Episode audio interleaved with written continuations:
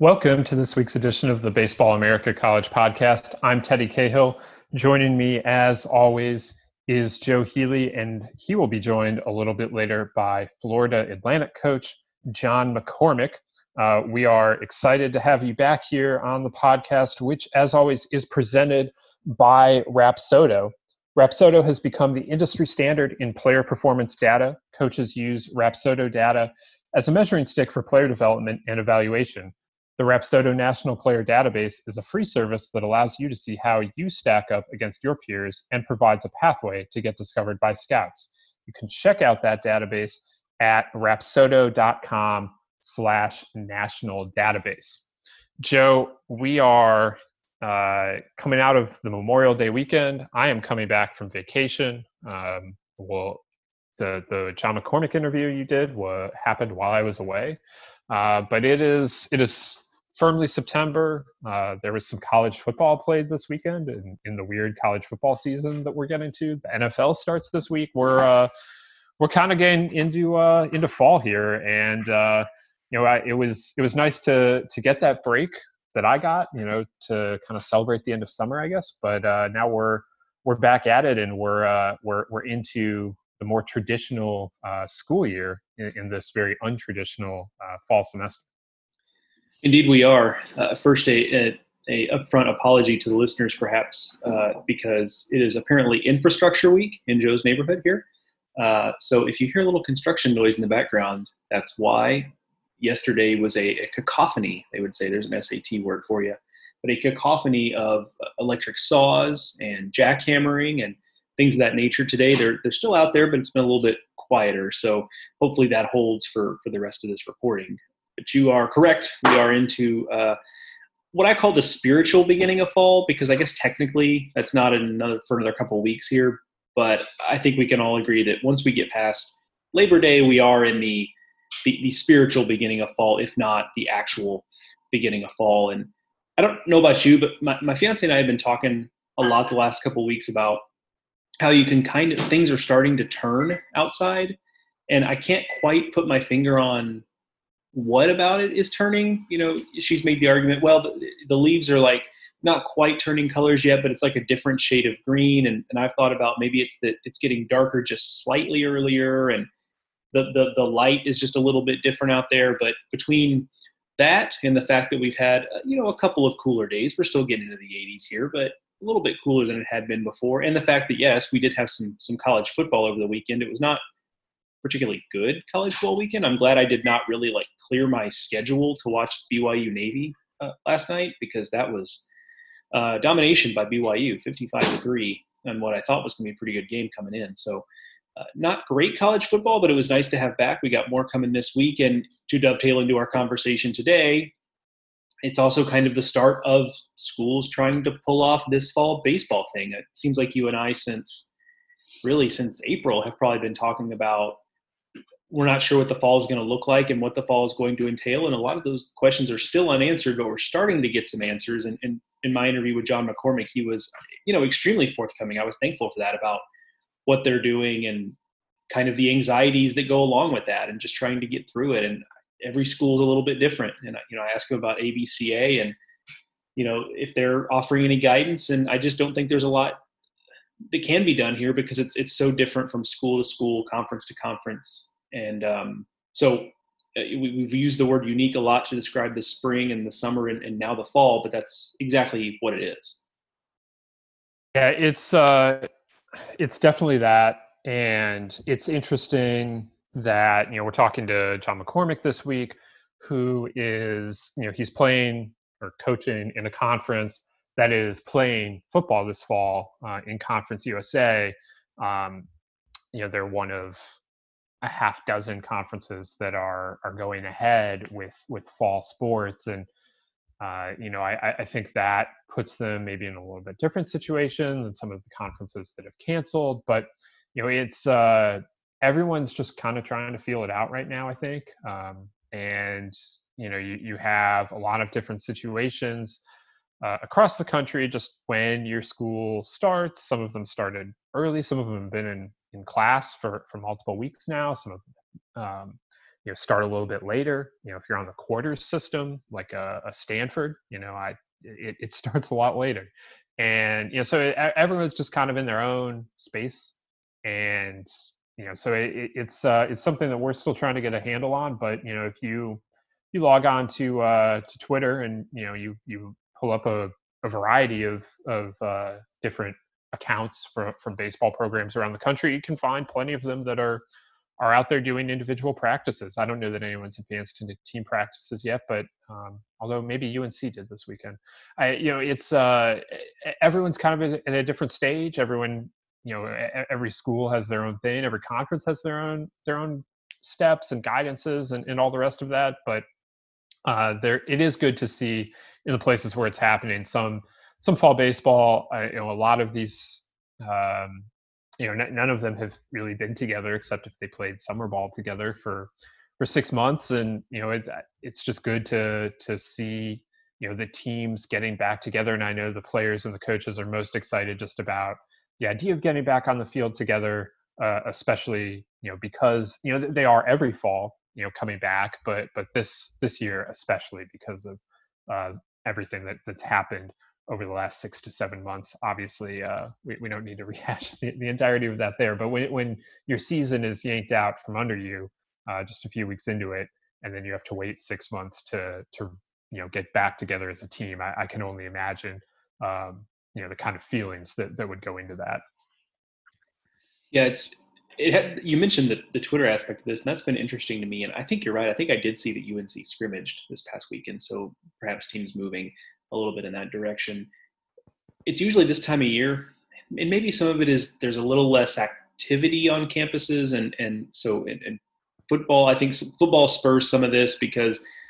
Um, you know the, the, school athletic departments are just a lot more active on twitter whenever there's a lot of sports going on or a flagship sport like football is going on but it almost seems like there, there's just it's like it's a little bit of a secret that baseball is working out in some in in some places you you do see the twitter posts but even then it's a little more muted than it has been in the past. It, to me anyway this is just my perception of it. I'm not saying it's any sort of uh, effort they're making necessarily but it, but it does feel a little more muted to me before where more was made of practice getting underway or you know uh, you'd see these several posts from each scrimmage uh, or, or, or even the individual part of practice. And there's just feels like there's been a little less of that. I mean, less volume, sure, because you've got less teams practicing, fewer teams practicing. But I think just even within the ones that are practicing, it's been a little bit pulled back from where it from where it usually is in terms of, of amplifying that, with the exception, and I appreciate this, of southeastern Louisiana who is also scrimmaging, and they've been posting box scores and recaps from all of their from all of their scrimmages, which is just on a level above and beyond what you kind of expect for relatively informal fall scrimmages. That's been kind of kind of neat to see, and they do the score graphics kind of like they do during the regular season. So some schools are still very much turning it up to 11. We appreciate that, but but there are also you know for, for other schools, it really does kind of feel like almost a, a hush hush secret. Like let, us go out there and let's practice. And and we'll we'll talk about this with, with Coach Mack in the interview, but uh, a little bit of of the the impetus to just kind of get out there and let's just kind of get this done and get to work. Uh, because you know it, it's almost like maybe if they don't say anything about it, maybe they'll be able to actually get through practice without you know something happening related to to COVID or what have you. And um, but it, it's just not not what I'm used to seeing this time of year, which is a celebration of hey, everybody's back in town. Let's get out there, let's practice, and let's get everybody excited about baseball. I, I have just one more piece before we uh, move on to uh, to that interview. So, did you see uh, the the news from Duke that uh, you know they had the the baseball team had turned over Jack Coombs Stadium uh, to a class, uh, you know, for to to have a, a, class hold a class there. Um, one of the professors in there, I believe it was their school of public health, um, you know, reached out to uh, to Chris Pollard and wanted to see if he could use the baseball stadium as the setting for for his class. Obviously, a lot of classes trying to find outdoor spaces to work in and Jack Coombs Stadium, for those that haven't been there, is has very much an amphitheater feel to it. They've got a big jumbotron there. Uh, despite the fact that, I should say video board, despite the fact that, you know, Duke plays most of its games at, at the, the Durham Bulls Park downtown, they, they still have Coombs pretty well outfitted and has a new video board. And, um, you know, so they, uh, they held their class there. I believe it was just a one-time thing, not that they're doing this every week or however often the class meets, but they, uh, they turned it into a classroom for the day. Yeah, it is kind of neat. I, I don't know about you, but I would have I probably paid a lot more attention in college if my classes, or maybe less attention, they'd have taken place in the baseball field. Actually, probably less attention because I would have just kind of been looking around. So maybe that's, but yeah, that's a cool deal. I hadn't seen that, but that is that is a cool deal, and uh, they they certainly do have a screen big enough out at Coombs. That kind of surprised me because they play, to your point, they they play a lot of games at at you know Durham Bulls Athletic Park, and so you kind of assume that you know Coombs would be you know a big step back from that. And in some ways it is. It's a very simple grandstand. They don't have you know suites or hospitality areas or anything like that. It is a very basic facility itself. But man that video board is just about as good as any uh, they have it's also new i think. Like yeah. they put that yeah. in not that long ago. So like it was kind of a kind of a weird deal. When i first went out to coombs i guess for a preseason scrimmage i guess what was this past january or early february and you know I, I rolled up and, and walked out there and kind of expected it to be a just kind of basic all around but then voila here's this huge video board just kind of hit you in the face. So i was i was kind of surprised to see that not knowing that was going to to be there. But yeah cool um you know cool deal there and, and another way in which you know it, it's uh, another way in which the baseball program can be a good neighbor to the rest of the university. And, and i know coaches you know coaches will talk about wanting to to be that and and, and they mean it. I'm not suggesting they, that they don't but you know a lot of times there's just not always a lot of ways to really do that and and this is an opportunity for in, in duke's case to for the baseball program to be to be a good neighbor and to to be a good part of the campus community and really contribute something beyond uh, the athletic side of things. That's really cool I mean, I feel like if uh, you did this in Starkville, like you would probably increase the class attendance, right? If if you could say we were holding class today in Dudy Noble, like I, I feel like more people would show up to class. Oh yeah, um, no doubt. If if you're a professor having attendance problems, you know. Yeah, no doubt. No doubt about that. You could, you know, certainly pull that off there. You could probably pull that off in Oxford. You know, Fayetteville, probably the same way. So there's there's some places where you could certainly do well as a professor to uh, spike attendance a little bit and, and do, do your classes uh, do your classes out there.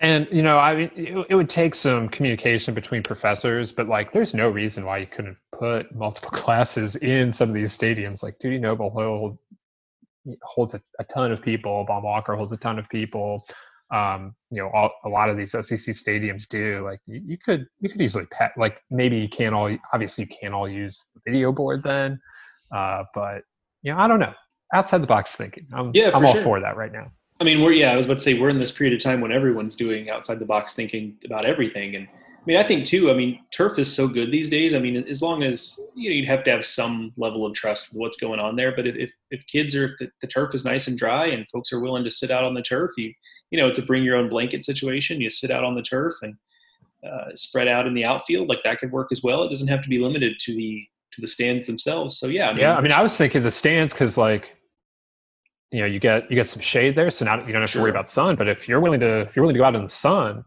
you know, then yeah, I mean, even even more spaces. You know, open open the lounge, open open the yeah, outfield. There you, go. Know? Yeah, that's exactly right. Yeah, really, it's uh, lots of opportunity there for sure. All right, so before we get to our interview, uh, we uh, have another word from our sponsors. It's summertime, and at MyBookie, that can only mean one thing: it's winning season. Winning season means doubling your first deposit. Winning season means free bets super contests, Survivor, and more. At MyBookie, winning season is all about your chance to win big. Bet NBA playoffs, NHL playoffs, Major League Baseball, UFC, and then some. The craziest sports summer of your lifetime is here. It's simple. Make your picks, win big, collect your cash. Invest in your intuition, select from hundreds of future bets, or you can bet games in real time with MyBookie's live betting. Put that big brain of yours to good use. Use promo code Baseball America, that's all one word, and double your first deposit. Again, promo code Baseball America. New players get up to $1,000 in free play. designed to add more excitement to the sports you love and the games you bet. Thousands of cross sport wagers, props, and parlays await. Sign up now to bet with the best and celebrate your victory. Your winning season begins today only at MyBookie. All right, Joe, let's get to uh, your interview with Florida Atlantic coach John McCormack. The Owls um, were in the midst of uh, another solid season. They were 10 and 6 when the uh, spring season got shut down. They knocked off Miami in a midweek.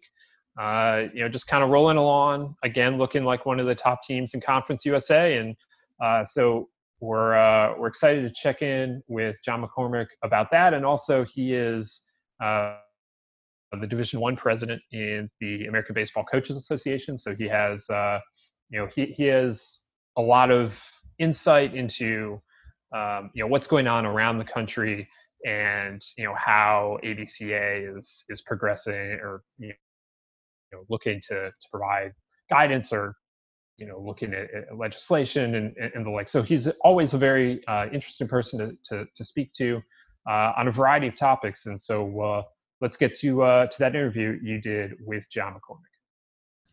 Today on the Baseball America College podcast, I am very excited to be joined by Florida Atlantic coach John McCormack. lots to get into with Coach Mack. Uh, certainly, we'll discuss expectations for what will be a unique fall, both from a national perspective and specific to his FAU program. We'll look ahead to the team he'll have in 2021, and perhaps most importantly, a topic near and dear to both of our hearts Disney World. So, looking forward to uh, talking a little Disney with, with Coach Mac. But, uh, Coach, how are you? How has extended off season treated you so far? Uh, I'm doing well, Joe. I appreciate it. Um, it's treated me fine. Not much different, um, other than not being able to recruit and um, but did a lot of the same things. But good to be back on campus. Yeah, no doubt about that. I, I, uh, you know, it, it, dawned on me as I was getting ready for this podcast that maybe you should actually be hosting this thing. You are a podcast mogul in your own right. You've got the Max Musing series at FAUSports.com. Just quickly before we actually get going here, like, how did that project come to be, and, and how much fun did you have doing that?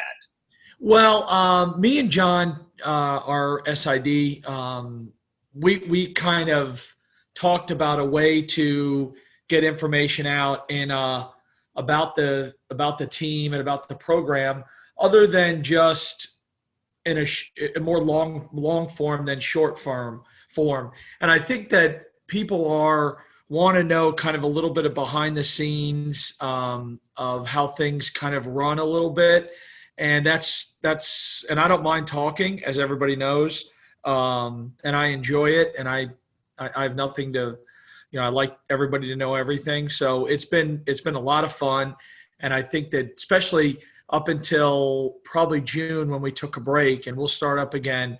I thought it was great that we went back and talked about the old games. And the thing that I find neat is the old players call me and like, God, coach, I haven't thought about that game in 10 years, 11 years, you know, and you brought back memories. So that's the fun part. That, that that's, that's the fun part.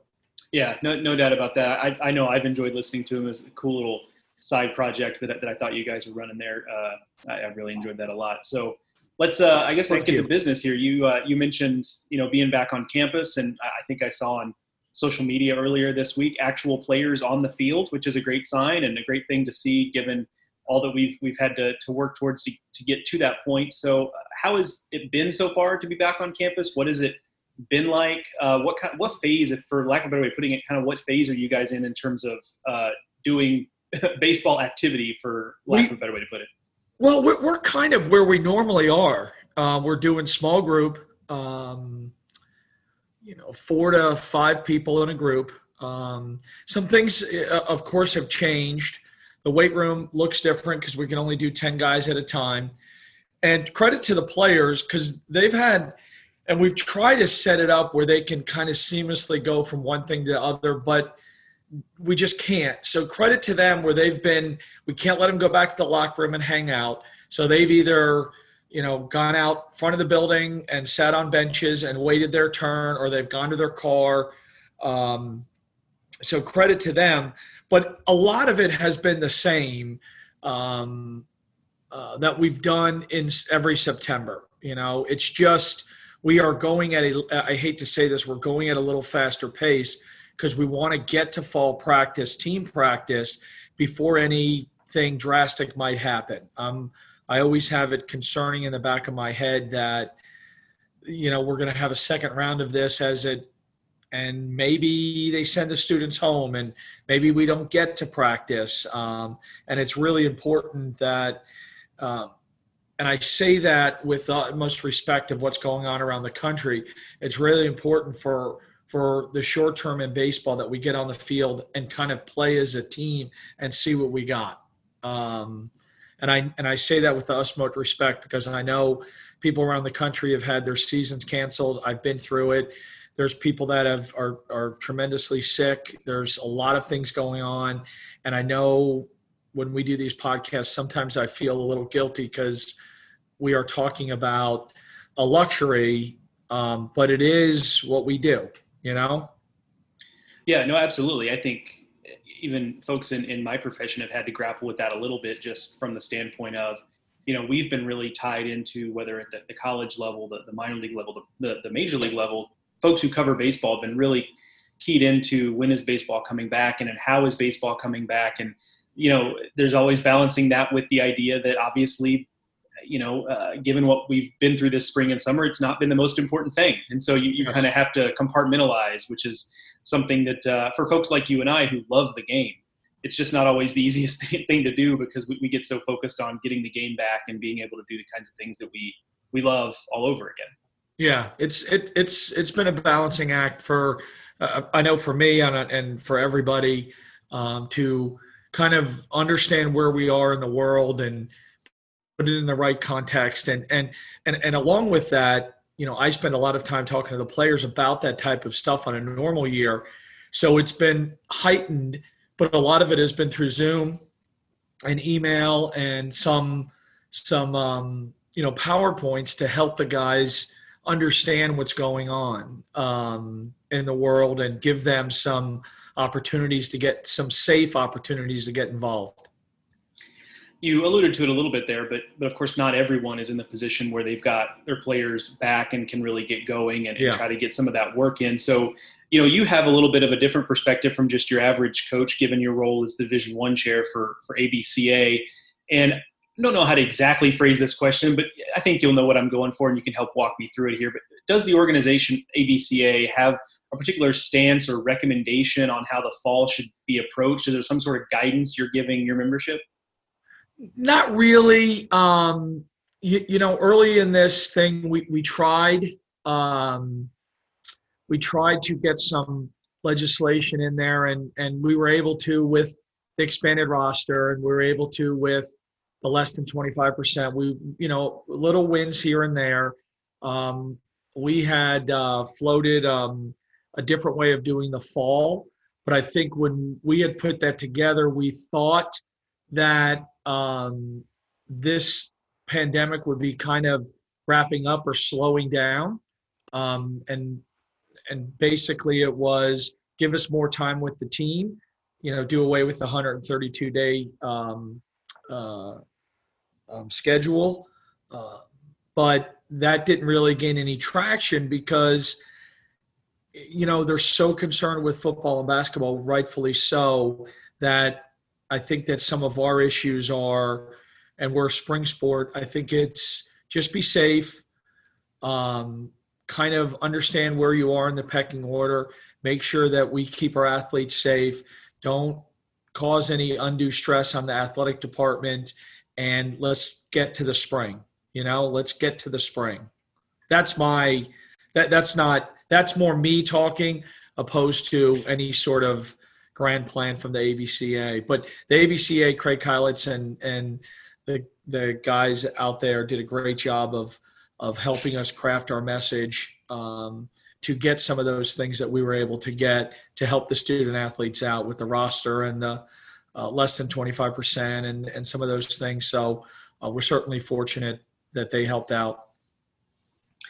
You're a coach from previous conversations I've, I've had with you in past. I know you're a coach that's meticulous in, in building schedules to put your team, you know, in a position to do what you need to do to get to the postseason. But I think one thing Teddy and I have been – uh, impressing upon our listeners over the last couple of months is that look, you know, college baseball is going to look probably a little bit different in 2021, just in terms of you know the way schedules are built and some conferences or schools are doing one thing and others are doing this over here so with that being the reality and, and you can tell me maybe if you you disagree a little bit there but how would you like this is putting the cart warning this is putting the cart so far in front of the horse that we you know we can't see the cart anymore but how would you how would you want the, the, the selection committee once we get to the end of 2021 season and, and hopefully you know we get through it without any hiccups and we're able to play baseball and all of that how should they approach kind of balancing that if you've got some teams that play a mostly normal you know 50 game schedule and you've got other teams that play just conference games and say like 30 games i mean how, how would you even begin to kind of balance that and, and build out a field of 64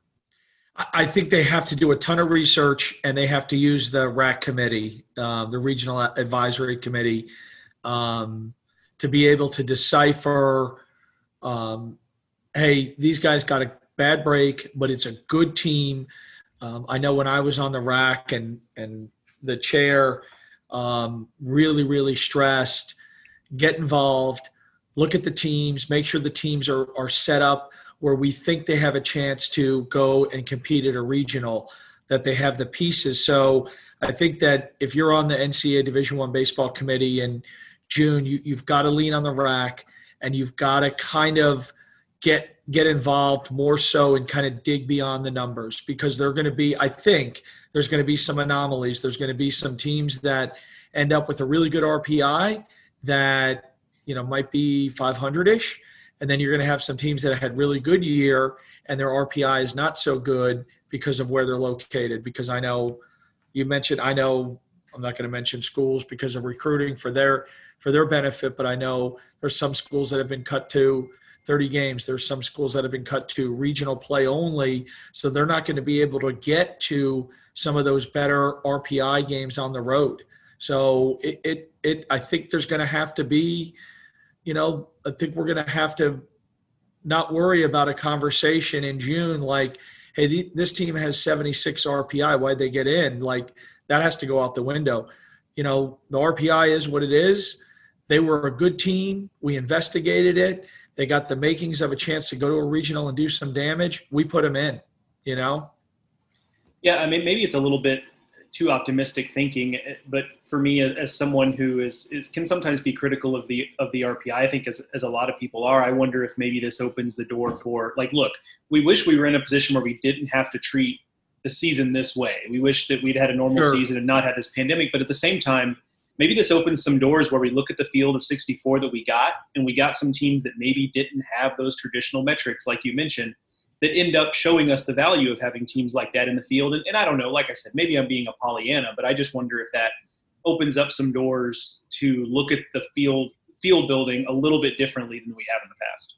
I, I agree with you 100%. I agree with you 100%. And, and, um, uh, I, I, again, the strength of schedule and, and we have to balance, we cannot, uh, kind of i don't want to say punish because that's not the right word. We cannot hold it against a, a, a good team that's caught a bad break because of finances. Um, i think we have to look at again it's going to require a little bit work a little bit more work. It's going to require the RAC committee um, guys to really really dig on the teams in their area and get on the phone. And um, I, I took it as a, a, huge honor to be on the RAC and to be able to to talk to the coaches, tell me about your team. If we didn't play them, talk to opponents. Do you think they could go and win a regional? Yeah, they got a they got three starters. They got a closer. They're really good offensively. They play with energy. Okay, thank you. You know what I mean? Um, to be able to follow the injuries uh, when it gets to that point. And I think that this year more than any other year, we've really got to dive in on that because you look at you look at schools that are not going to have an opportunity to get south and get some RPI points. It's going to turn into be an issue if we stick with the traditional metrics. Um, I, I, would love for the RPI to be somewhat adjusted, um, somewhat adjusted. Um, I've done a little work on it. Uh, I've talked to the the baseball committee about it. About one thing that I brought up is why don't we do the RPI on 50 games instead of 56? Give everybody six games to to kind of play some people that are close that won't hurt you. Um, we might get Old Dominion, Norfolk State some more. We might get Vanderbilt, Tennessee State. We might get, I mean, I know LSU has played Southern. We, you know, Bethune in Florida, FAMU in Florida State. We might get some of those where we can maybe help some of the um, some of those teams um, to be to get a better schedule. Um, it would give maybe some kids an opportunity to get some more at bats, and then it would cut down on some. You see some really wacky travel late in the year trying to get some RPI points, right? Right. Um, I know years a couple years ago we played Sam Houston State, and I think a week later they jumped on a plane and flew on a Monday to Arizona, played a doubleheader Tuesday, and then came back to get RPI points. Um, I know games have been canceled late in the year for uh, RPI points. Um, I know people are spending money and traveling, and guys are missing class time to get RPI points later in the year. Um, and if we if we give everybody a little bit of a gimme, maybe we cut down on some of that stuff. Maybe we we get we get some regional matchups. Maybe we get some uh, an opportunity to play some better games and get some more guys some at bats. Not that you're gonna not try to you're not gonna schedule a game and not try to win, but you might be apt to get a young man another start and try to build him in college baseball opposed to you know, if we if we schedule this game and we lose, it could knock us out of the regional. And we've all seen it. I remember Liberty about eight years ago beat I'm not sure who it was, and they lost 17 points and probably kept them out of a regional. You know, Southern Miss late in the year a couple years ago lost, swept somebody, lost 10 points, and probably knocked him out of hosting. So, um, and that's for winning. You know. Um, uh, so I, I, think there's a better way to do that um, and give some people a chance to uh, play some different matchups and save some money and keep guys in class. Yeah, I think there's a little bit of an, an equity issue there too. I, am really, uh, I've always liked kind of this idea that you that you have there uh, in similar ones I've seen because I, I think the other thing that happens is that there ultimately are the same types of teams at the bottom of the RPI every year. It's small sure. conferences in the Northeast. It's the HBCU conferences, the MEAC and the SWAC. It's you know uh, the teams that are new to Division One that are moving up, and ultimately those schools have to make schedules too.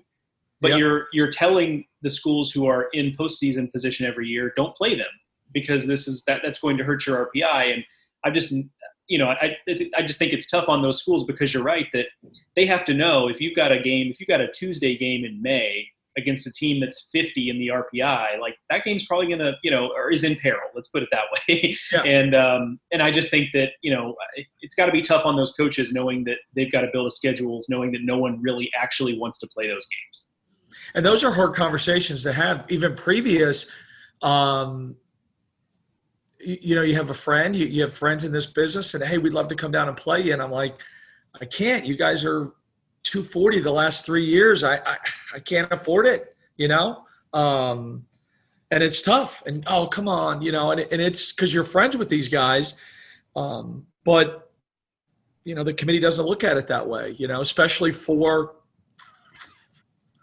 you know the Sun Belt, American, Conference USA you know some of those conferences that traditionally are the you know six through ten every point counts every point counts you know? Um, you could see it like in comp especially late in the year you see a bad loss and i see it come across the ticker and i go well that might have cost them you know? Uh, um, you know they lost on the road to someone that's 172 and you go oh that might have cost them you know? Um, so it's it's it's never easy and and there's got to be i don't know we're too smart nowadays. There's got to be a i don't want to say a better way a different way to do it you know to be able to um, to be able to uh, uh, find a better metric to to help us with it you know? Right.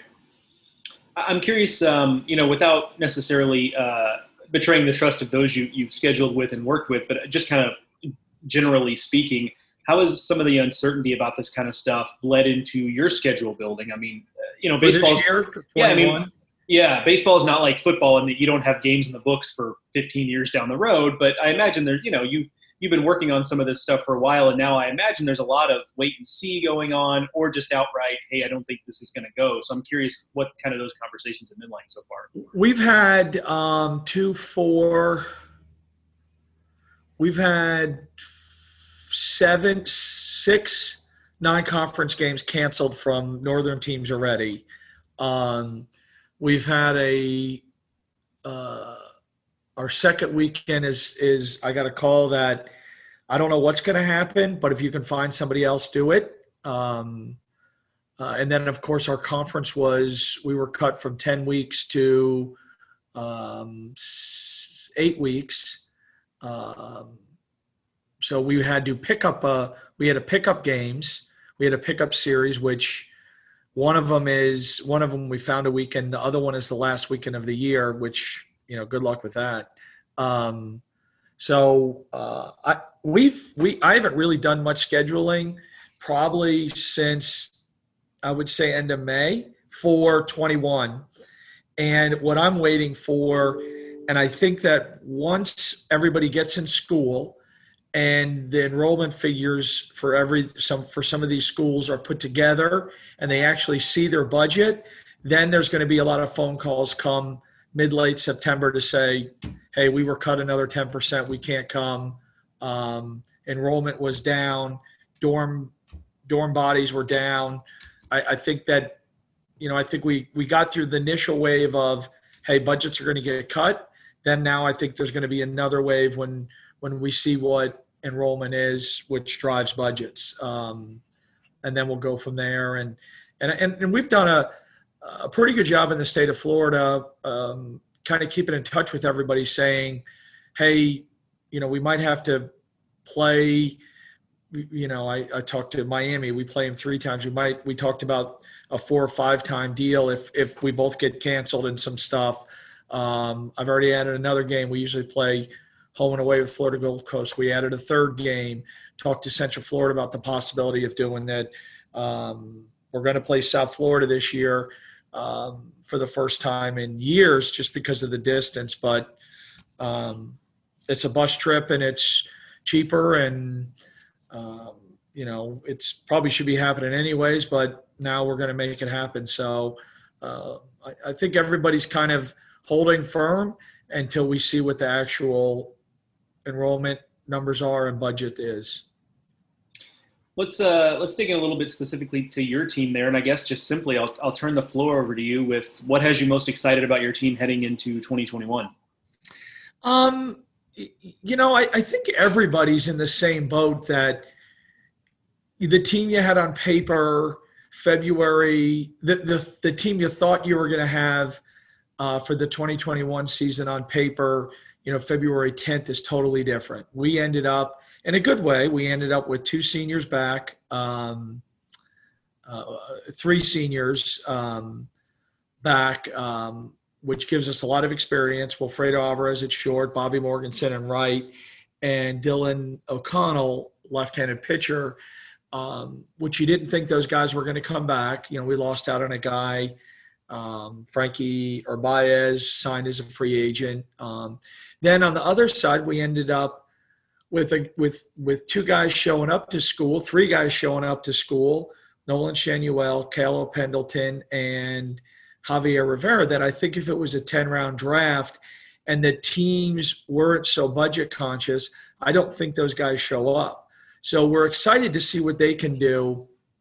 Um, excited, first of all, to have everybody back, but you know, trying to meld uh, a group together under different different circumstances. We can't do some of the team building stuff that we've done in the past, um, uh, but we're trying the best we can um, in smaller groups, which requires more time, um, which the NCAA never factors in. That now coaches are out on the field for seven hours, you know, um, uh, uh, which is a small price to pay, but there is there is a price to being paid for for the coaches. But I, I would think the the uh, to see Bobby and Wilfredo kind of get a redo and, and Dylan in their senior year. And then those couple guys that I mentioned that might not have been here if this didn't happen to see how they do in another year of college baseball. So um, uh, we, we our center fielders playing football.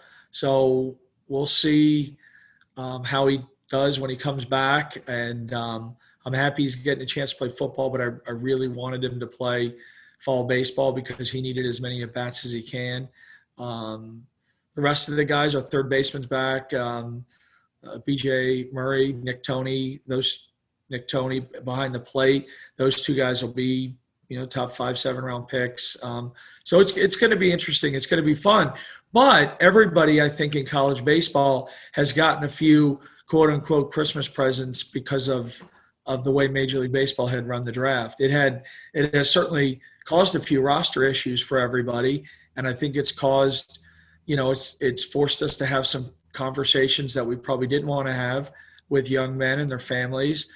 And I think everybody's handled it really well, both both the coaches and the families. Um, but then I think it's going to lead to an absolutely competitive college baseball season, um, which is going to be fun to watch and um, fun to be a part of.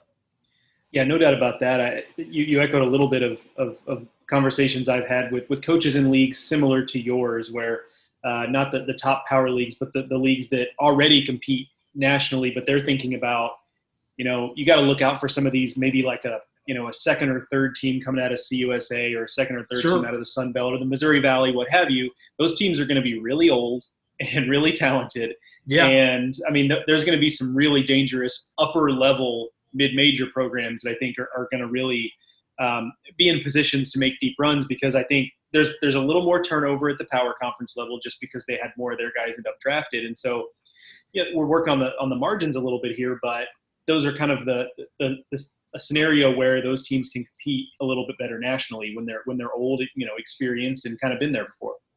I agree. I agree. I you know I and you look at in our league, you know Southern Miss um, gets Gabe Shepard back, which he's a stud. You know Charlotte's added, um, you know, a couple grad transfers and uh, a couple transfers that got waivers, and they've immediately made themselves better. I think the team in our league that you really really got to keep an eye on is Old Dominion. Um, they got off to a really, really good start, got everybody back, um, added a few pretty good pieces.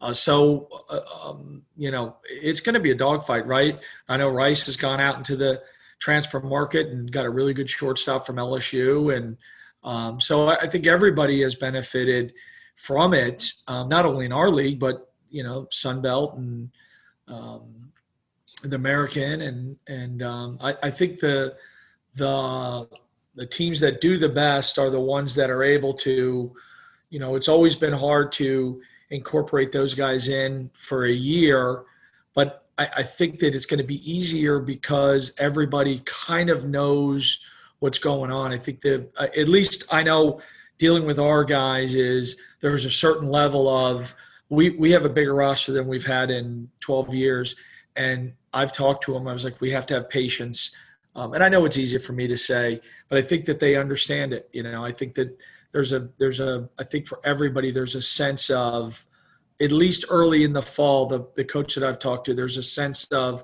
that everybody understands what's going on and and hopefully we don't you know we don't it doesn't turn on teams because having big rosters can be great but it also can be really bad you know, it can be really, really bad. It can cause problems in the locker room because, again, come February, you know, 15th, whatever the date is, there's still only, you know, nine guys running out there to play, you know. Um, so it could it could end up causing problems. So I think for the coaches, communication, letting guys know where they stand um, is really, really important. I'm curious about the, the process you and your, your coaching staff are, are thinking about when you deal with, as you, you mentioned, just a, a bigger roster in terms of numbers. Um, what is what is, what does the fall practice period look like? And then when you get back in the in the spring and, and, get going, hopefully, what are the kinds of things you're talking about? What are the kind of things you're you're thinking about as you try to get you know get it down to as you as you put it, you, you only play nine guys at, at one time. How are you Yeah. working through that? Well, um, again, we had stress to the players, and and we were fortunate being in Florida. Uh, I know everybody around the country kind of looks at us cockeyed. Um, uh, we were fortunate. We had about 26 guys play summer ball in Florida, uh, Central Florida League, the South Florida Collegiate League, um, Gulf Coast League. Uh, so we were very, very fortunate, and we stressed to our guys that hey, season got over, you know, early April. Let's try to stay in shape. We're gonna, we're gonna, we're doing about three weeks of of um, skill work, and then we're going right into inner squads. And the inner squads are going to look really different um, because we've got to we've got to figure out what we what we have. We've got to kind of line up um, what we think might be, you know, the framework of a rotation, the framework of a back end, um, the you know, with some of the guys departing, who's going to play certain positions. So we we have told the players that and be prepared. We're going to enter squad a lot. You know, when it comes to team practice time, um, we're going to enter squad a lot. Uh, we're going to try to get our work in um, early in terms of you know maybe a half hour of defense and and if you if we're going to hit it's going to be before it might be in the cages but we got to enter squad. We've got to get playing and learn how to play together because we haven't been together for seven months and we do have new guys. We don't have the luxury. And again me being a little nervous i i, I don't want i don't want to miss out on us being together as a team and something happened in october and they say hey everybody's got to go home you know? Um, god forbid that this thing has no, another life to it which i pray it doesn't. Um, so our goal is to get on the field and i thought three weeks was the safest amount of time with them coming off summer ball to be able to get right into team practice. And that's what we're stressing like when we get to team practice it's going to be inter squads and we've got to if you've got to be able to show us what you can do um, because again we don't know how it's going to look the end of the fall and we don't know how it's going to look coming back in in january we have to kind of make hay when we can Yeah, Matt, absolutely. Um, well, what do you say we we uh, transition to something super important like Disney World? What do you say? sure All right. I'm game So I did not I did not know uh, that that uh, John McCormack was a Disney World aficionado until I actually listened to the Max Musings episode where okay you uh, you know went on about about Disney World, and I um, I you know was delighted because I, I too am and um, a big Disney World guy. So I'm curious how I think everybody kind of has their own origin story of how it became a thing in their life. But how did Disney World become a big part of your life? Well, we moved to Florida from New York right as Disney um, kind of got going, and we were up there. My parents took us up there when I think the Disney was open for only six, seven months, and I was like absolutely amazed by the whole thing. You know, um, a young kid, and um, you know, big Daniel Boone type fan, and um, all that stuff. Just loved it, and then Disney is about two and a half hours away, and my cousins would come down from New York, and we would go to Disney. We would have school trips, and it would be at Disney. So we constantly went there and enjoyed it. Really enjoyed it. Um, and then when I got to be a father, um, took the kids up there the first time, and it changes the whole dynamic of it. You know, um, in terms of watching them enjoy it and um, so we were fortunate enough, and and uh, it's a it's a um, it's a great place to vacation for kids. It has a lot of built-in stuff that you can do, um, and for for me, it was I, I always say it was a little bit of a cop out because it was only two and a half hours away. It was close to where we recruit, you know, in Orlando, in Tampa. So we could always make it work, me and my wife, and the kids loved it. Uh, my parents could come up, and and you know, then you got to appreciate what an operation it is, and how you know they never. And this is my opinion, Disney never takes you for granted. You know, I know it it's a little bit pricey at times, but they never take you for granted. The place is immaculate. They make sure that your experience is great. And and that from a from a consumer, from a professional, from a you know someone that wants fans to to have a good experience at, at my ballpark or our ballpark i just always thought that was the greatest thing you know um, and every time you went you can kind of discover something new um, and then then i took it to another level and i started reading about disney himself and how sharp he was and you know the the grand vision and and the obstacles he overcame and and, and i've just always enjoyed it. I've enjoyed you know from the the the, the absolute base just fun of it to appreciating it as a business. And even though it is a business they do want everybody and this is my opinion truly when you walk through that gate they want you to have a magical experience. Yeah no, no doubt about that. I, I echo all of that. And i i don't know that i told the story on air but you know my entree to disney world was that i went you know i went when i was really little obviously. I don't sure. remember any of that but I went when I was 15, and of course, 15, as you know, coach, is the the age at which the kids want the least to do with their parents. Sure. Um, and so I kind of, you know, I went on this vacation with my my dad and my stepmom and my my two step siblings who were significantly younger than me, nine and 11 years younger, and so they were the prime age for this. Uh, I was not. I kind of expected, oh, it'll it'll be okay, it'll be fine. Um, but I went and just had a great time, and I came away just blown away by the fact that my, you know, 40 some odd year old uh, dad and stepmom had a good time. A 15 year old had a good time, and then the six and the four year old had a good time. And I just there are very few places in the world where I think a family of five with ages from you know mid 40s to four years old can go and have and each have their own good time, and not just yeah. because the kids are having a good time. You know, um, so that that really has just kind of stuck with me. And so there's a million reasons why I love it, but that that has always just kind of kind of stuck out to me as, as unique about about that place. Um, do you have a do you got when you stay on property? You have a favorite resort? I know that's kind of a can be uh, kind of everyone has their own little piece of, of Disney that they most appreciate. Well, it, it would either be um, the kids when they were young. We had a great time at the Wilderness Lodge. It was um, relatively new, um, I always like the again the Daniel Boone type setting. Um, they have the cafe in there, um, Whisper Whisper Creek Cafe, and I don't know if you've been there. They have they do the thing if you ask for ketchup, then all the servers bring all the bottles of ketchup to your table. Um, and my oldest son was a you know he had ketchup on everything. So the first time they did it, um, we didn't even know and it was hilarious and it was kind of one of those things like hey let's go eat there. They're going to do the thing again you know? Um, right.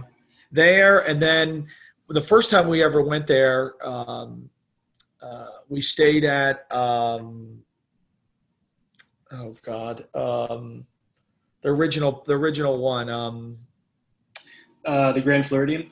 No the one next to it.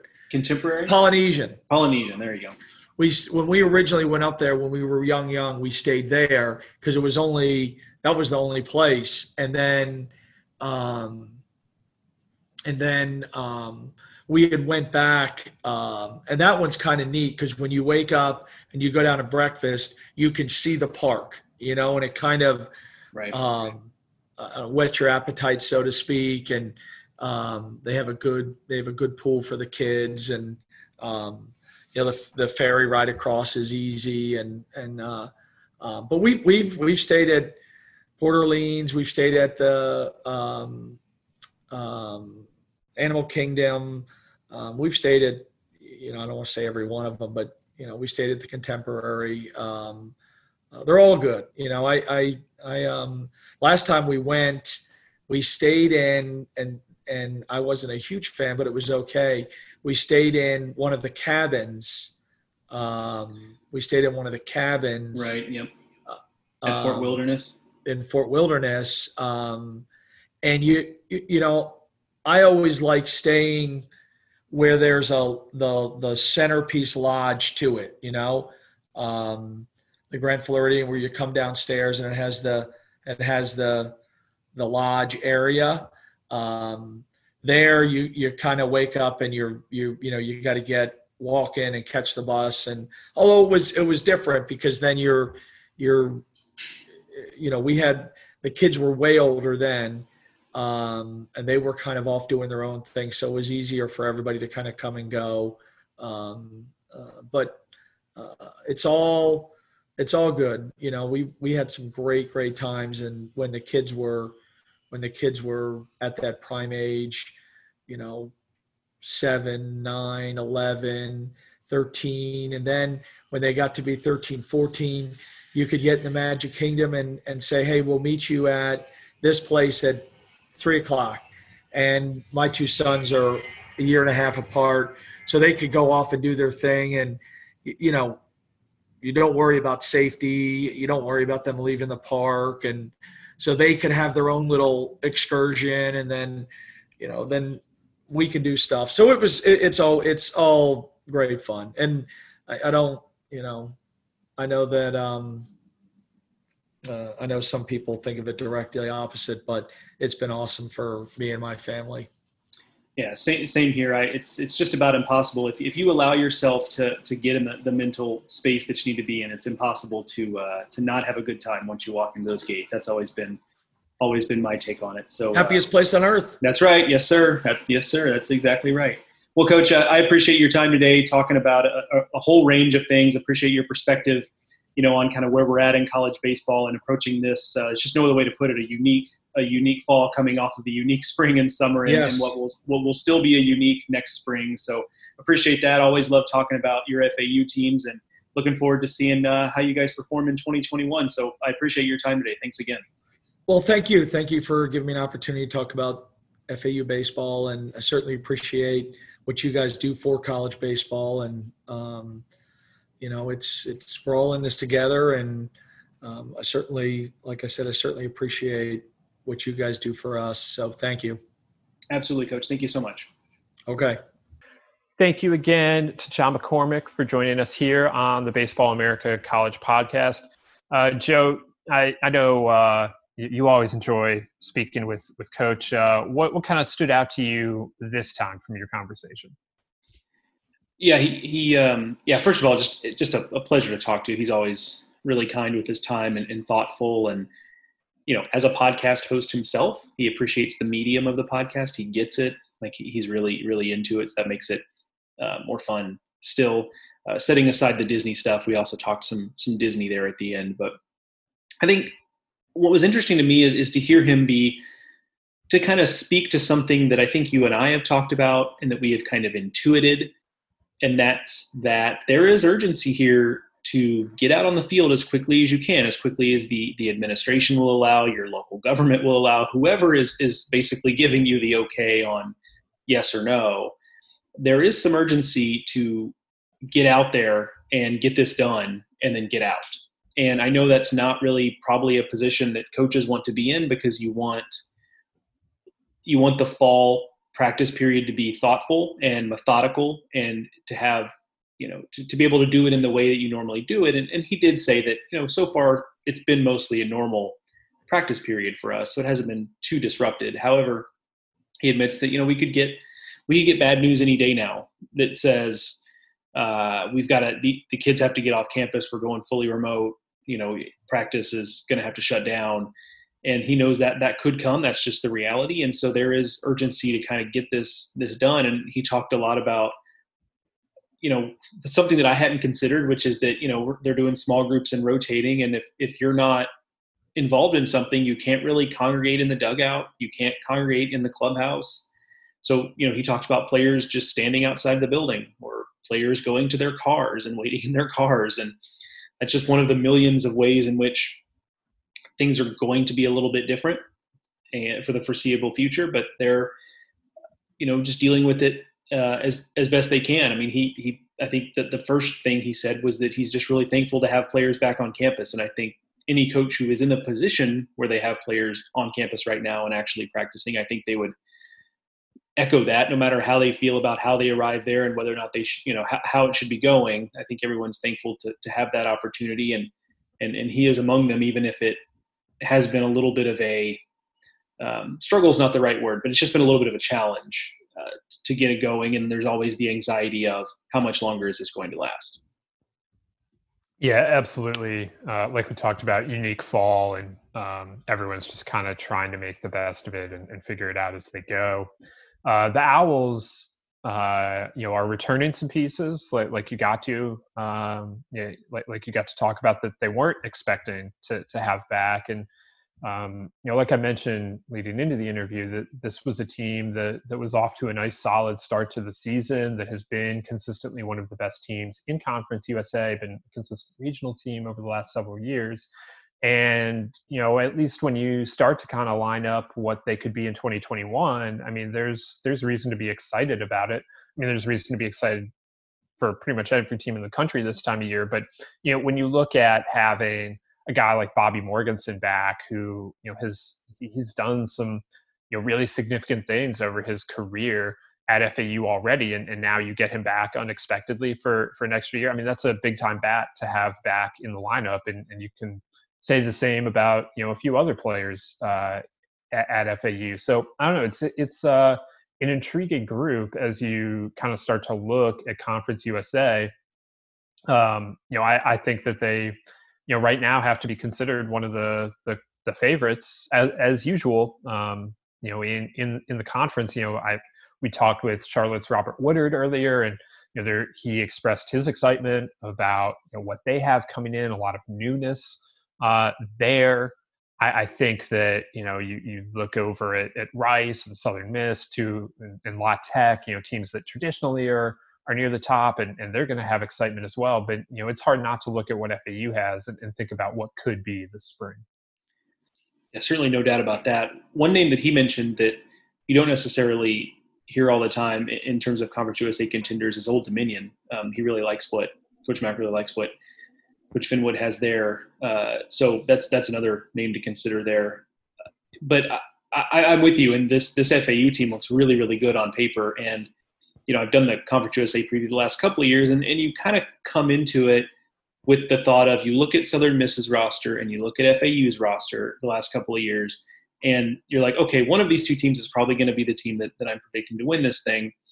And you look at Southern Miss's roster, and they typically have the higher end talents. Now it was it was a guy like Matt Wallner a couple of years ago, and I think you could still make the argument with a pitcher like Gabe Shepard a frontline arm like that is something that FAU just just doesn't have, and, t- and typically don't have. They're, they're, never the program really known for having a big time Friday guy who's a, a, high draft pick and you know really projectable guy. Now their, their pitching staff is about depth and yes. the bullpen. Traditionally, they kind of build build it from the back a little bit. Yeah, no doubt. So Southern Miss still does have that over FAU, but I don't know. Like not having done a deep dive on on Southern Miss yet, I, it, it would be hard for for Southern Miss would have to do a lot to really convince me that that they would be better than, than FAU coming into the season, and they may be. I'm, I'm allowing for that possibility, but what FAU brings back is is really impressive. It, it's a really good offensive group, and, and FAU always hits. But one of the things that I like about this particular group is that you have a, a group of guys who've been really, really productive, whether it's Bobby Morgensen or, or Mitchell Hartigan or Wilfredo Alvarez at, at shortstop. Um, and then you've got a second set of guys who actually might be better prospects. So you know he calls out a couple of guys in, in catcher Nicholas Toney, and then second baseman B.J. Murray, who are probably the best position player prospects that they have, or among that group anyway. And those two guys have really not been the most productive. Certainly, B.J. Murray ha- has not been. Toney a little bit more so. And so I think that actually bodes well that hey, if those are guys that he believes are breakout candidates and that could be you know guys drafted in the fifth to seventh, you know, certainly in the top 10 rounds in next year's draft, he certainly believes that that breakout is in there. And if that happens, now all of a sudden you're talking about a really, really good lineup, even without Francisco Urbaez, who signed as a free agent uh, this offseason. The pitching is where there's, like you mentioned, it, it's a it's a depth move, and their, their, their pitching staff is typically about depth, and and depth is going to be the name of the game this year, though, with the guys they've gotten back. I mean, a senior in Dylan O'Connell is back is you know probably not a guy they expect, or certainly not a guy they expect to have back as a senior. There are individual arms there that I like too. Jacob Josie's a guy I like. Dante Visconti is a really good arm, as a freshman in, in 2020, his numbers weren't quite there, but he's a really good arm. They also have an interesting grad transfer piece in TJ Stewart out of Manhattan, who really kind of is out of FAU Central Casting. Not a dominant guy, but has put up good numbers. He's been durable in Manhattan. I think he's the type of guy they just slot into a big role right away. You know, you know, kind of regardless of what that role is. But he, you know, he's someone I think fits exactly what they typically do on the mound. So I like that addition as well. So I think they're going to pitch pretty well for what they do because if depth is the name of the game for them, well, depth is going to be better this year than it has been in a long, long time. And while that may be true everywhere, um, I think it's more true at at FAU given that that's kind of the way they build their pitching staffs. And I don't I don't know about you, but I think one of the most interesting things because he was very open about the idea that look, every coach in America can say, "Oh, we're really excited to have some guys back we didn't expect to have back," but one of the things I am absolutely most fascinated to find out in, in 2021 is how much does that matter? Because if everyone feels that way, and I get that there's degrees of that, right? There's some programs who have kind of had a normal offseason because they had a whole bunch of guys drafted in five rounds, or you know they, they couldn't bring their seniors back, and so they've had a whole bunch of, of seniors transfer. You know, Wofford is a program like that, at the mid-major level. They've, you know, I, I've been updating that impact transfer tracker, and, and Wofford's had I think half a dozen guys pop up there that were really productive guys. So some schools have had to deal with it more than others, but generally speaking, everyone's more talented than they were before. And, and I'm just really fascinated to find out how much that ends up mattering. What kind of marginal advantage does that give a team that's maybe the second team into a regional out of Conference USA, or the third, second or third team out of the Missouri Valley, or out of the Sun Belt, or what have you?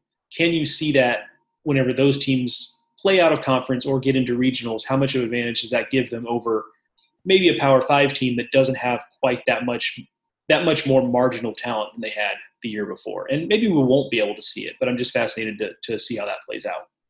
Yeah, I think I'm most interested in that idea not like within a conference because I think most of the schools within a conference are going to be in similar boats. You know, maybe you know you, you find individual examples where it's not quite like that you know like in the pac uh, arizona state has a much different looking situation than say ucla or you know washington or stanford you know um, but you know by and large most teams in most conferences i think are going to be in, in similar situations in terms of how many seniors are back um, you know how how did you make it through the draft? You know how are you integrating new play like what, what are your chances to integrate new players into the lineup and, and all the rest of that? But come regional time like yeah does it will it matter if you're playing uh, a, a, a bigger conference team that still lost some of their bigger pieces uh, but you are a little older. But at that point, you know, a lot of coaches will tell you your freshmen aren't freshmen anymore. They've gone through a full season anyway. So I don't know. That's uh, that's an interesting subplot. I think that you know in Conference USA, especially, you often see older teams anyway. You know, Southern Miss routinely has a bunch of juniors and seniors doing things, and not so much on the uh, the freshmen and sophomores you know, obviously Matt Wallner was freshman of the year, but that's kind of the exception. I feel like they they're one of the programs that just kind of develops players a little bit, and then they become you know big time pieces to the to their lineup. And you know, I feel the same way about about what FAU and is doing, and, and Louisiana Tech is typically very junior college heavy. So you know, in this conference particularly, we're looking at typically older rosters at the top of the league anyway.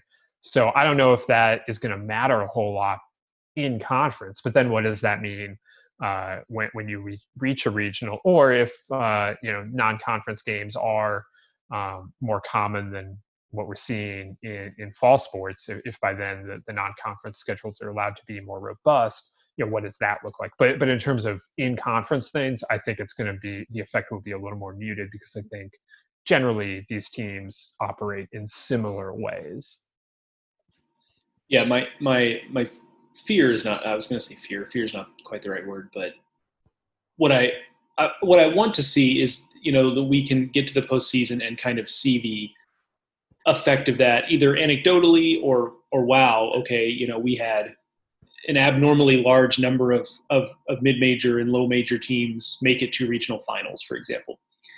What I'm worried will happen is the postseason just kind of looks mostly normal, and we're like, well, I guess we'll never know. Um, so that's kind of what you know, because you you just want to be able to. This is any, I guess, any good scientist would would kind of want to see their hypothesis borne out, you know, whether it uh, whether it is or not. But um, so you know, I, I'm just something I'm fascinated to watch, and I guess part of the reason why we may not get to see that play out until we get to the postseason is because of how unique this season will be. And one of the other things that he talked about that you know, if you've been listening to our podcast all off season, Teddy and I have, have hammered home over and over again that the 2021 season is, is going to look a little bit different. And, you know, if you had any doubts before that, I, Coach Mack really spoke to it. The fact that, you know, he's heard from coaches who are planning on a 30, 30 some odd games. And he had some, you know, his conference is going from 10 conference weeks to eight.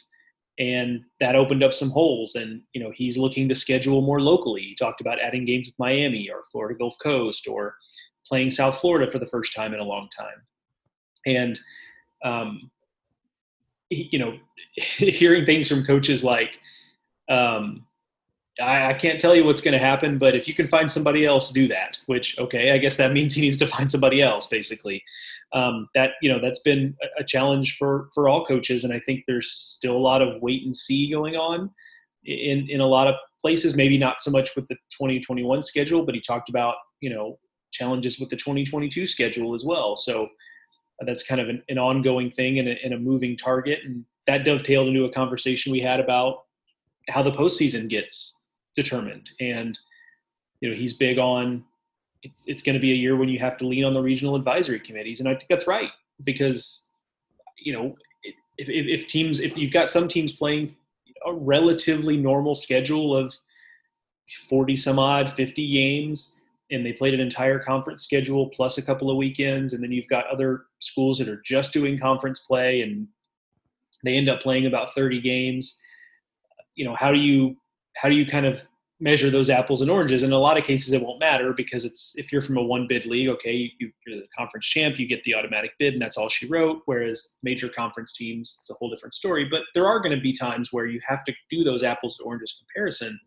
when it's time to build the bracket and this is going to be a little bit different this time of year where you're not going to be able to the, rpi is not going to be as helpful. And let's put it that way. The rpi and the traditional metrics are just not going to be helpful as helpful this year maybe not helpful at all we'll have to see how the RPI I mean, if they don't play non-conference they won't right. be helpful exactly yes so you know and then if some teams and I don't know how many non-conference games you have to play before they are helpful. Correct. So like that that's actually what I was about to say is just like how muddy are you willing to let the waters be if let's say the major conferences for the most part play non-conference games and even the even the conference USAs and the Sun Belts and the Americans and what have you play at least one not or maybe two non-conference weekends how muddy are you willing to let the waters be to actually use that metric at all or do you just not even bother with it and those are questions to be answered but you know he you know talked about how this is just going to be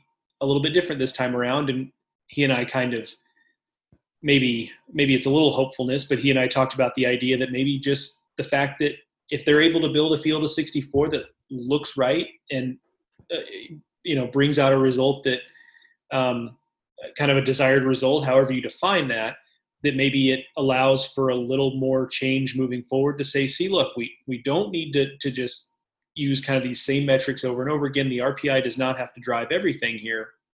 If they're able to build out that field without using that as a crutch, then perhaps it can be something that's not used as much moving forward. And maybe a little bit of wishful thinking, but I think there's also probably just a little bit of, um, I think there's probably a little something to that, that you, it, it seems like something that maybe would be insurmountable to do without until you have to do without it and you realize maybe you didn't need it as much as you as you thought you did. So we'll have to see um, but that's certainly an interesting conversation the kinds of things that someone in john mccormack's position not just as a long tenured coach but also as his position is at the top of the division one council at abca um, the types of things that he's thinking about all the time yeah i'm uh, trying to pull up my survey results um, yeah, here they are now. And when I asked coaches this spring, like what they wanted, like what their biggest complaint about the NCAA tournament was, um, the fourth most common, yeah, the fourth most common answer was some variation of fixing RPI. And so if you could go through, um, you know, the it, it, to your point, if, if, if you could find a way to do a field less dependent on RPI or find a way to tweak RPI going forward, um, that would be a popular item among many coaches. Um, you know, I think if I asked coaches straight up and down, do you think RPI needs to be tweaked? I, I think that we would find a lot of people, if not the majority, would say yes.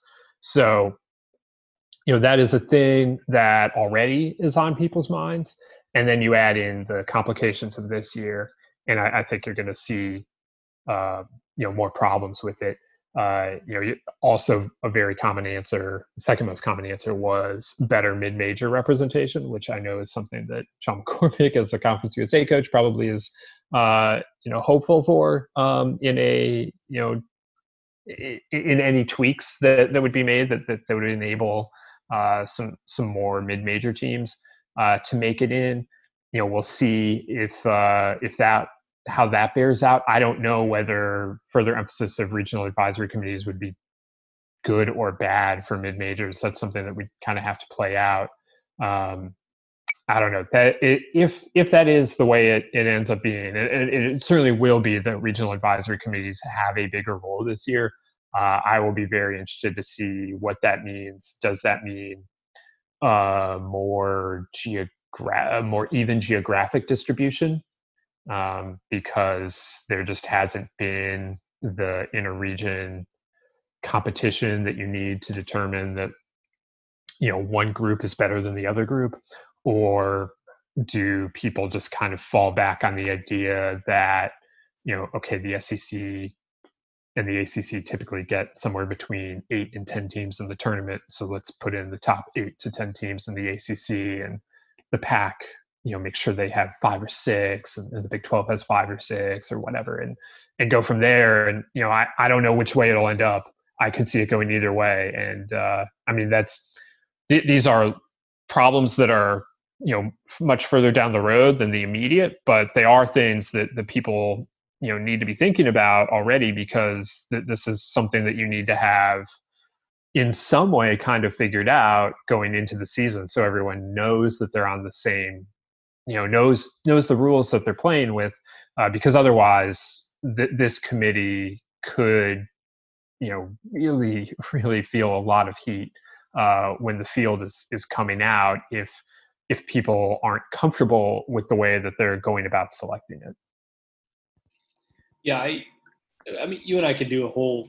It's probably not the worst topic in the world, but you and I could do a whole RPI centric show just about the, the pros and the cons and the, the arguments on either side of it. But one thing I will say that I've, and this is not something John McCormack said in the interview. I'm not putting words in his mouth. That is something I've.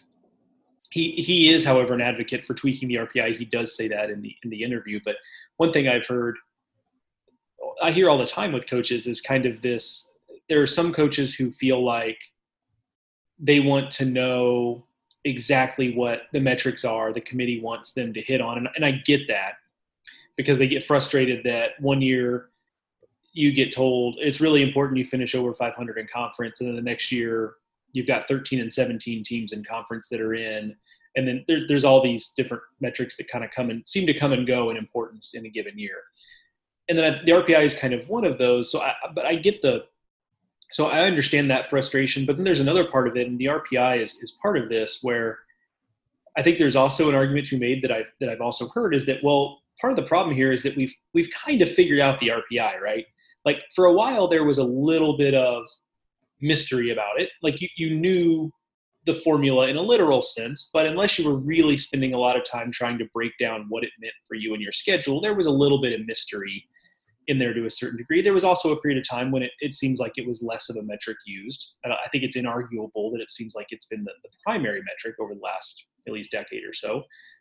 But there, I think there is an interesting argument to be made that just that is not too different, by the way, from a lot of the, the arguments about things like, you know, shifting in Major League Baseball, where it's like, do we now know too much? And is it hurting the product? And, you know, that, that is an interesting argument that I find at least somewhat convincing and compelling. Just the idea that, and I, and I'm the guy who's interested in talking to coaches about how do you approach the RPI? What do you know about RPI and how does that influence how you schedule? I find that question infinitely interesting. Teddy knows that well. But that being said, I am here.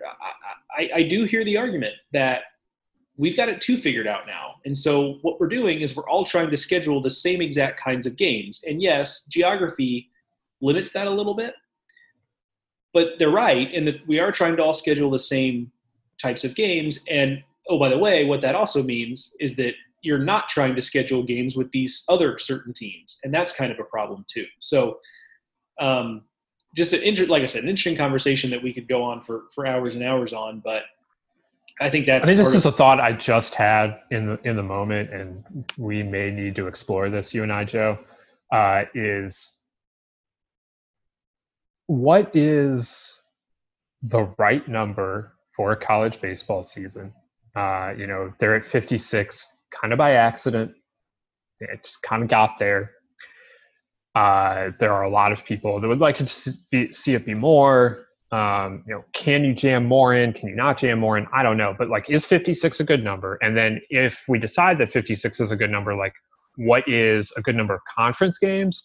Because you know, right now, your average like power school is doing some combination of like 10 10 weekends of conference play midweek play of you know whatever's around you basically um, you know, trying basically to play the best ones, but also, you know, trying to, you know, keep your relationships with schools that are around you.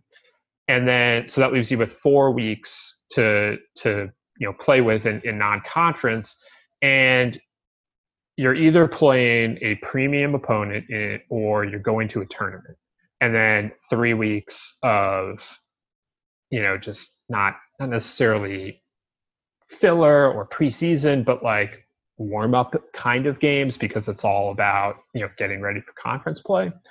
Like, is that actually a good model? Like, is it, I, you know, we love Florida playing Miami and Clemson playing South Carolina and, and, you know, we love the, you know, the, the Shriners tournament and, and then the Dodger Stadium tournament. Uh, but, you know, is, is that enough? Or like would it be better for the sport if they also were playing another high end team? Or would that be bad because now you're taking opportunities away from an FAU um, not that FAU is getting scheduled on the weekend by Florida or Miami anyway because they're too good basically like I don't know it, there, there's a there's a lot that goes into this uh, you hear this talked about a lot in basketball, a lot in, in football, and maybe it's time that we we talk about it in baseball as well because you know FAU, uh, you know, probably isn't the most popular weekend opponent for these power conference teams. I mean, they're trying to build their own thing. They don't want to just submit to whatever you know everyone wants, and it, it, it, it impacts their RPI ultimately, and, and so that impacts their postseason and, and everything else. So I maybe this is the year where if everything's going to be weird anyway, we need to, you know, kind of look at what can be done going forward. Yeah, no, really, yeah, really interesting. I'm those types of conversations I I've, i find endlessly fascinating, and the, the, examples of like FAU and Miami is an interesting one too because I just wonder what a world without midweek games would look like. You know, I love a good weird midweek game as someone who went to school at a, a low majors program, it was those midweek games were actually the better games because that's when you'd get the big name opponents, and so that was more interesting. So I have an appreciation for midweek games. However, in a world without them, you have to wonder like now maybe is Miami more interested in playing FI or FAU or FIU, I guess for that matter, but FAU because you know part of the problem now is that well we kind of need to keep that inventory in the midweek because we just need to play those games in the midweek and you guys are just up the road and we can play that pretty easily. Whereas if that gets taken away now is it well okay we can play three games with you because your, your rpi is pretty good and yes you might beat us but i guess that's a risk we're taking. So there's a, a a measurement there. But right now, you know, if you were to schedule them on the weekends too, it's a question of okay, so are we going to play you five or six times a year? And you know what? In 2021, they may have to, but um, moving forward, that would be a different a different discussion. So if you take midweek out of it, I wonder how it, it changes some of that calculus. But but yeah, you're right. I mean, this is uh, an interesting topic that we could we could really uh, you know we could really discuss uh, well into the future. Yeah, absolutely. And before we dive too deep into it, let's uh, let's move on from there. I, I think it is something uh, that everyone should be considering minimally for this year, but but looking ahead, like what what is the the best formula for for these games and and and how does it impact then the the postseason? Uh, because there's you know to to Mack's point, you know if you're looking at 30 games for 35 games, whatever, for some teams, and some other teams are still playing 56. You know, what does all of that mean? How is that going to affect things? So, uh, again, these are not the immediate concerns, but they are they are things that that are probably going to come up this spring and, and, and have to be evaluated. Uh, so interesting conversation with Coach Mack As always, we uh, we appreciate him joining uh, the Baseball America College podcast. And uh, if you want to listen to more of him, uh, you can listen to him at Mack's Musings. Uh, I don't know when season four is going to start, uh, but you've got uh, you've got three seasons of, of Musings uh, over at fausports.com slash podcasts uh, if you are so inclined. All right, so Joe, I think that'll wrap us up for this week. There's plenty of content to keep everyone busy over at baseballamerica.com. Still more recruiting uh, stuff coming from me, more conference stock watches coming from Joe. Uh, we released the top 10 recruiting classes of the last century, of, of this century. Uh, conveniently, the same amount of time we at Baseball America have been recru- doing recruiting rankings. Um, so that was interesting to pull together. I'm sure you guys uh, would be interested in checking it out as well. So you can find that over at the website baseballamerica.com. I am on Twitter at Ted Cahill. Joe is at Joe Healy BA. And make sure you are subscribed to the Baseball America podcast on your favorite podcasting app, be that Apple Podcast, Stitcher, Spotify, wherever you're finding your podcasts, you can find us. We greatly appreciate it. If you rate, review, subscribe, all of that uh, greatly helps us and other people to find the podcast. But mostly, we, we appreciate uh, you guys listening here uh, each and every week throughout um, a unprecedentedly long off season. Uh, you guys have been great about that, and we're continuing to uh, to enjoy doing the podcasts ourselves. So hopefully, you guys uh, keep listening uh, through fall ball as things get cranked up around the country. Thank you again to FAU coach John McCormack for joining us. Uh, we want to thank you, um, you know, for for listening each and every week to the Baseball America College podcast presented by Rapsodo. And remember, you can check out their uh, national database at rapsodo.com slash national database. Uh, for Joe, I'm Teddy. We'll see you next time on the Baseball America College podcast.